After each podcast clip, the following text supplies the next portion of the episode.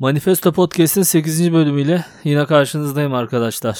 Nasılsınız arkadaşlar? Çocukken çok güzel bir dayak yemiştim ya. Böyle tam ergenlik zamanlarıydı. Yani hafif kızlarla konuşmaya başladığımız anlardan bir tanesiydi. Bir tane çocuk vardı bizim ortamımızda. Hep böyle bir çocuk olur. Tarif edince anlayacaksınız. Yaşıtlarıyla pek anlaşamadı. Yaşıtları bunu sevmediği için kendinden küçük çocuklarla takılırdı ve onların lideri gibi bir şey olurdu bir anlamda. Daha tecrübeli. Biraz da onlardan zekası da tabii daha gelişmiş olduğu için tecrübeyle beraber. O da bizimle takılırdı böyle. Bir sert bir elemandı işte. Ama çok da bizim komüniteden atılmamak için de bizim üzerimize pek gelmezdi. İşte böyle dediğim gibi kızlarla yeni takılma zamanları falan, o da bizimle takılıyor. Sonra kızlardan bir tanesi, kızların da o anlarını bilirsiniz böyle işte 13-14 yaşlar falan. Tamam gelecek ha, tamam aptal salak. Aptal mal falan böyle konuşulduğu bir zamandı. Şu anda ergenler böyle mi bilmiyorum ama yani benim zamanımdaki ergenler böyleydi. Şu anda 39-40'lı yaşlarında süren kadınlar bir zamanlar böyle konuşuyorlardı. Şu an dinliyorlarsa hepsine selamlarımı iletiyorum. Beni Instagram'dan takip etmeyi unutmayın.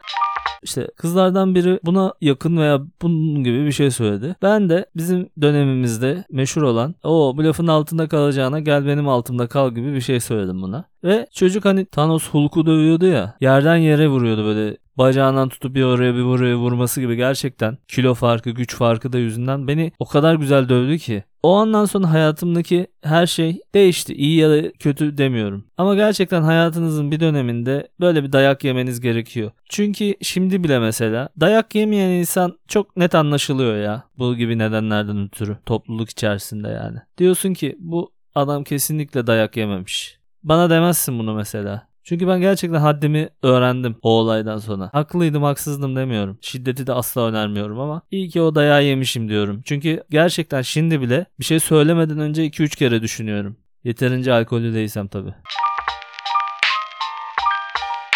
Yalnız o hareketi yanlış yapıyorsun. Mimik oynamadı. Abi orada öyle şaka yapmasan da acaba böyle bir şey mi desen? Senin ben tipini...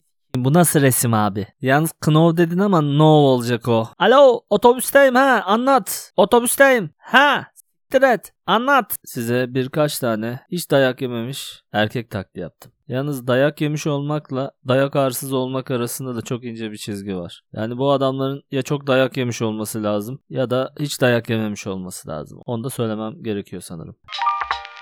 Galiba Ricky Gervais bir stand-up'ında anlatıyordu. Tam olarak dinleyip size aktarmaya üşendim. Ama şöyle bir şey söylüyordu işte, sosyal medyada böyle her şeye cevap veren, hangi tweet'i atarsan at gelip altına sanki ona diyormuşsun gibi bir cevap bir şey yazan insanlar için şey diyordu. Bu adamlar sokak tabelalarına bakıp bana diyor deyip sokak tabelalarına cevap veren insanlar gibi diyordu. Ya da böyle bir şeydi işte, tam olarak da hatırlamıyorum ama yani bunu doğru kabul edip bunun üzerinden konuşacağım. Gerçekten böyle insanlar var. Hiç kimseyi kastetmeden ne bileyim aklınıza gelen komik bir şey yazıyorsunuz. Ruhen sıkılıyorsunuz o an ve ruhunuzu ferahlatacak başka bir şey yazıyorsunuz. Yaz gelsin istiyorum falan diyorsunuz işte durup dururken. Bir gelip senin ananı s**erim yazıyor. Kış daha iyi bu çocuğu falan gibi. Yani birazcık egzajere ettim tabii de. Ya bunun da olduğunu biliyorsunuz, böyle de var. Ama bence bununla işte 2023 çok kötü geçti yazınca altına gelip yo iyi geçti yazanın arasında hiçbir fark yok mental olarak. Yani bireysel kalmalıyız. Her zamanki sloganımız sana ne ve bana ne demeliyiz. Sana ne ve bana neler hayat kurtarır. Bizim sülalede bir tane lakabı alkolik olan bir akrabamız vardı. Geçen gün düşündüm, ondan fazla içiyorum. Çok da içmiyorum aslında. Adam az içiyormuş. Ona rağmen lakabı alkolikmiş. Demek ki bizim sülale az içiyormuş baktığın zaman. Normal içen adama alkolik demişler. Ara ara ben de kullanıyorum, acaba alkolik mi oldum falan diye. Böyle bir iki ay bırakıyorum bazen. Hem karaciğer dinlendirmek için, kendini yenilesin hayvan diye. Hem de lan acaba alkolik. Ya birayla alkolik olunmaz zaten. Ben biradan başka bir şey içmem. Seviyorum birayı. Meşrubat gibi. Zaten bira 1984'e kadar meşrubat sayılıyormuş. 1984'te alkollü içki sayılmaya başlamış. O zamana kadar işte %50'si falan biranın kahvelerden satılıyordu. Hatta ben çocukken de kahvelerde bira satıldığını hatırlıyorum yani. İçiyorlardı. Çok bunu çıkarmadıkça biranın kimseye zararı olacağını düşünmüyorum yani. Çıps tak. Hiç avukat bir arkadaşınız var mı? Sürekli bundan bahsediyorlar. Ne zaman buluşsanız, ne zaman bir şey yapsanız. İşte abi bir müvekkilim vardı, şöyle oldu, böyle oldu. İşte hakim bana bunu dedi. Adliyede bir tost yapıyorlar var ya, müthiş. Bir tane mübaşir var bizim orada, ismi Süleyman. Tam bir cübbenin kolları uzun geliyor da işte bunu nerede kısaltabilirim, bildiğim bir yer var mı? Bugün 5 tane davaya mı girdim? 5 tane davamın bana girdi. Yani böyle sürekli anlatmaktan yorulduklarına da susuyorlar. Siz işte bir şey anlatmaya çalışıyorsunuz ama yüzlerinde şeyi görüyorsunuz, yani sizi asla dinlemiyorlar. Sonra işte bir avukatlık bir işiniz oluyor danışmak için. O zaman da ya abi boş ver bunları falan diyorlar. Lan zaten seviyorsun bu şeylerden konuşmayı işte. Ya biraz da benim sana sorduğum soru hakkında konuş. Yine avukatlıkla ilgili. Neyse, bak şey yapmıyorum, bunu onları kınamak için falan filan anlatmıyorum. Ben de muhtemelen avukat olsaydım ben de anlatırdım sürekli avukat olduğumu. Güzel meslek abi, havalı bir kere yani. Okuması zor, mesleği eda etmek zor. Anlatmaları bence çok normal yani. Onun için söylemedim ama. Avukat bir arkadaşınız varsa veya avukat bir insanla arkadaşlık etmek istiyorsanız sürekli bunları dinleyeceksiniz.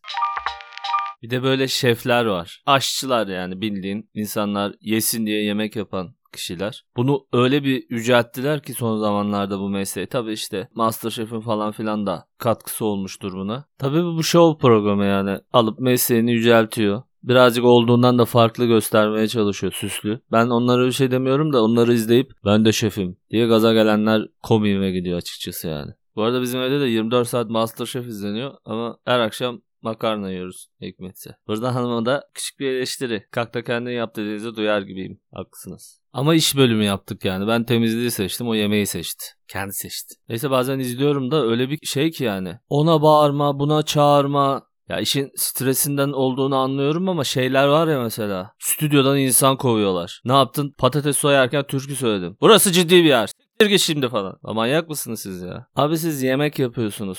Gerçekten yemek yapıyorsunuz. Bir de yani yüceltiliyor dediğimde olduğundan daha büyük gösterilmeye çalışılıyor diyeyim. Hani sadece yemek yapmak değil. Bu bir sanat. Ressamlık mı yoksa şeflik mi? Tabii ki şeflik daha önemli bir sanatçılık. Bence normal bir meslek işte, her mesleğin içerisinde mesleğini iyi yapanlar, kötü yapanlar olur. Yani iyi yapan bir duvar ustasının ben sanatçıyım demesi gibi bir şey bu yani. Sen sanatçı değilsin, sen duvar ustasısın. Veya işte beyin cerrahı gibi düşünün. Sanatçı gibi, öyle bir beyin cerrahı ki falan. Hayır, sen beyin cerrahısın, sen sanatçı değilsin. Sanatçıysan da sanatçısın yani. Yani bir mesleği yapıyorsak onu yüceltmeye çalışmayalım demek istiyorum aslında işin özünde. Çok böyle kendimizi, işimizi yüceltmeden işimizi yapalım. Bir de bu şeflik adı altında işte hiç böyle mekanlara gittiniz mi bilmiyorum ama bize uygun değil bence ya. Neyse, çok pis geyiğe girmeyeceğim de yani. Koskoca tabağın tam ortasında cücük kadar şey getirip işte arada şefin tavsiyesi. Şef kilo vermemizi mi istiyor, ne istiyor anlamadım ki bunu da yani.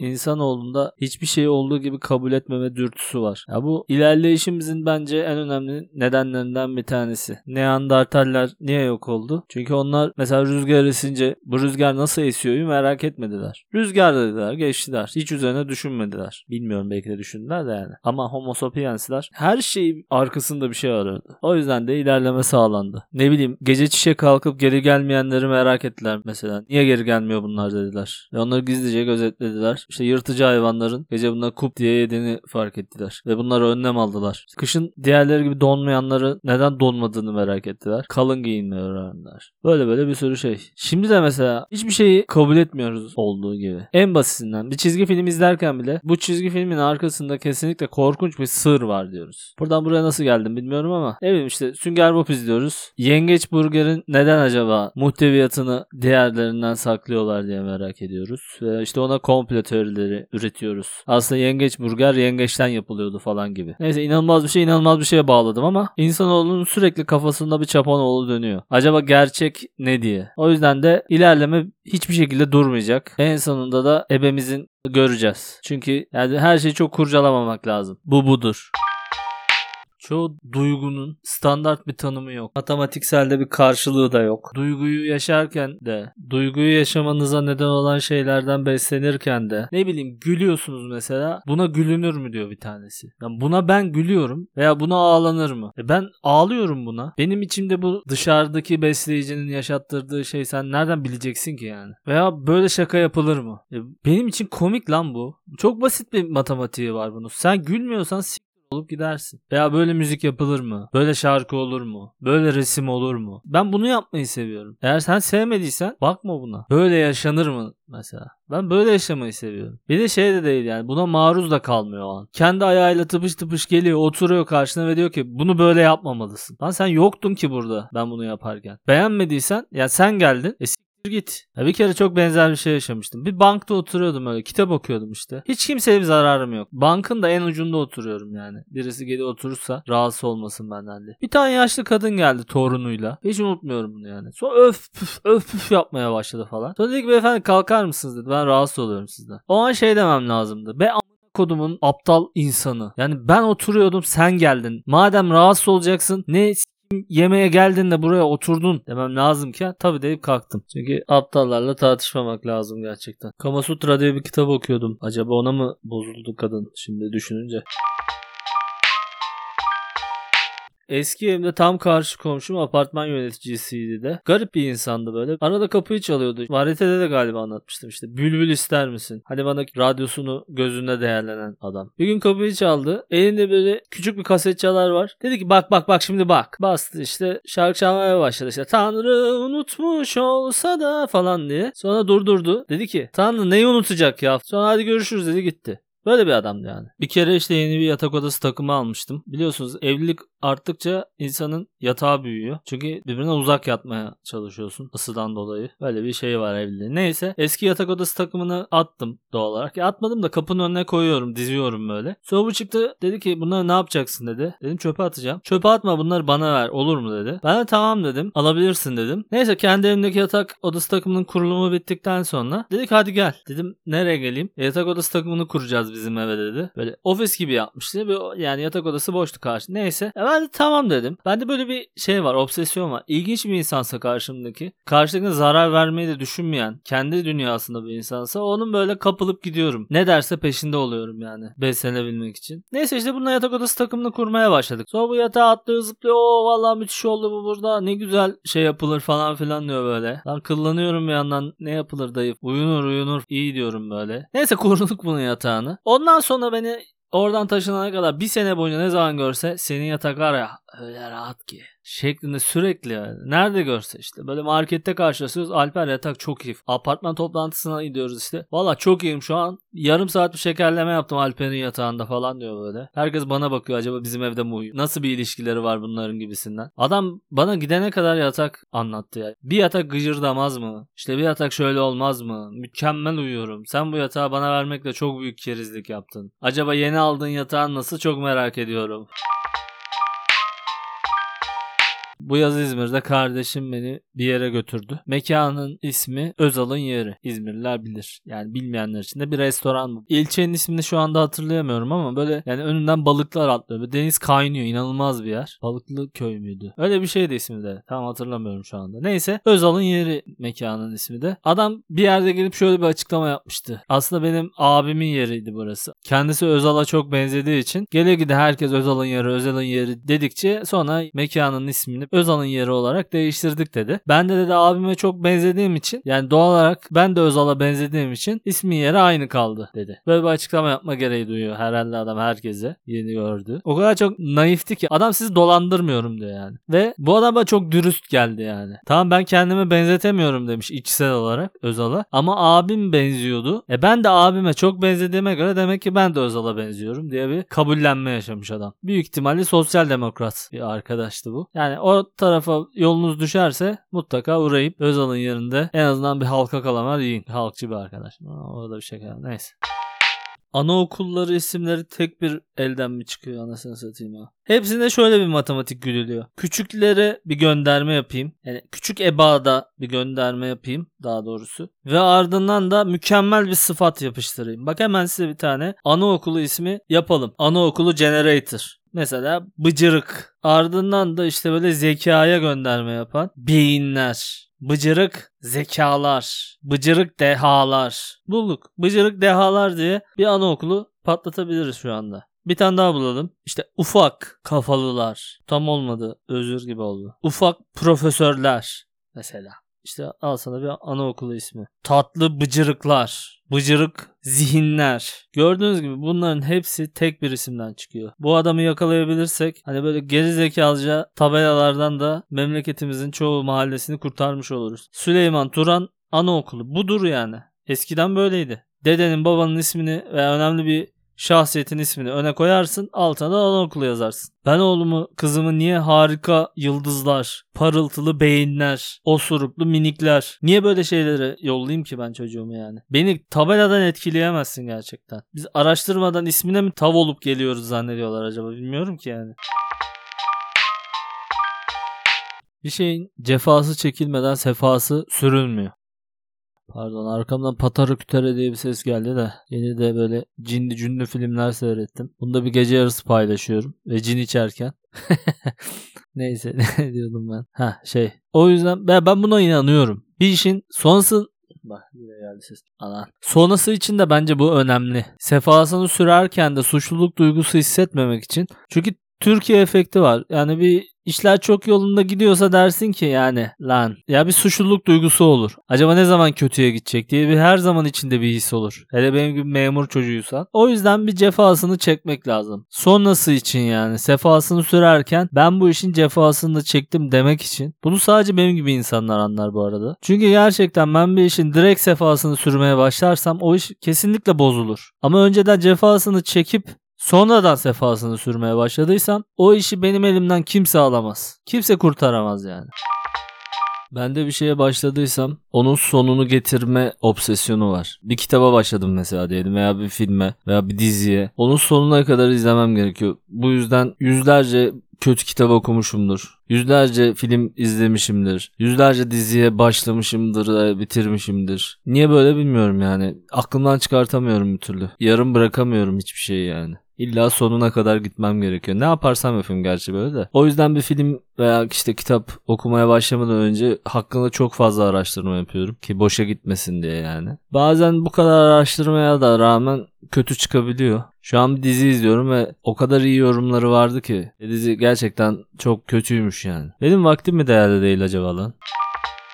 Kelebekler ne işe yarıyor diye düşündüm biraz önce. Sonra baktım, tahmin ediyordum aslında ne işe yaradıklarını. İşte oraya buraya uçarak çiçeklerin tozlaşması mıydı, üremesi için. Neyse işte tam hatırlamıyorum. Başka da bir şeyleri yok yani. Bu işi yapmak için bu kadar değişmeye gerek var mıydı bilmiyorum. Metamorfoz mu deniyordu buna? Tırtılken yani çok abartılı hareket. Kanatların çıkıyor. Bir de rengarenk oluyorsun. Hani babasının kredi kartını ele geçiren çocuk gibi. Hani her şeyi almış, anladın mı? Kanat almış, bir de onu rengarenk almış. Babasına sürekli bildirim gidiyor. Oğlunuz kanat aldı ve en pahalı renk olan turuncuyu seçti falan diye. Neyse bu çiçeklerin tozlaşma işini arılar da bazı kuşlar da gayet halledebiliyor bence. Hem de kimseye gösteriş yapmadan işlerini yapıyorlar. O kadar da kelebeklere ihtiyacımız yok. Tam da bu iş için yani. Einstein mi demişti arılar yok olursa doğa da yok olur diye, işte bu çiçeklerin tozlaşma muhabbeti yüzünden. Tam da hiçbir şeye emin olmadan konuşuyorum ya. O kadar seviyorum ki bu uyumu. Kasmadan. Bazı insanları kızdırıyor olabilir bu yani. Of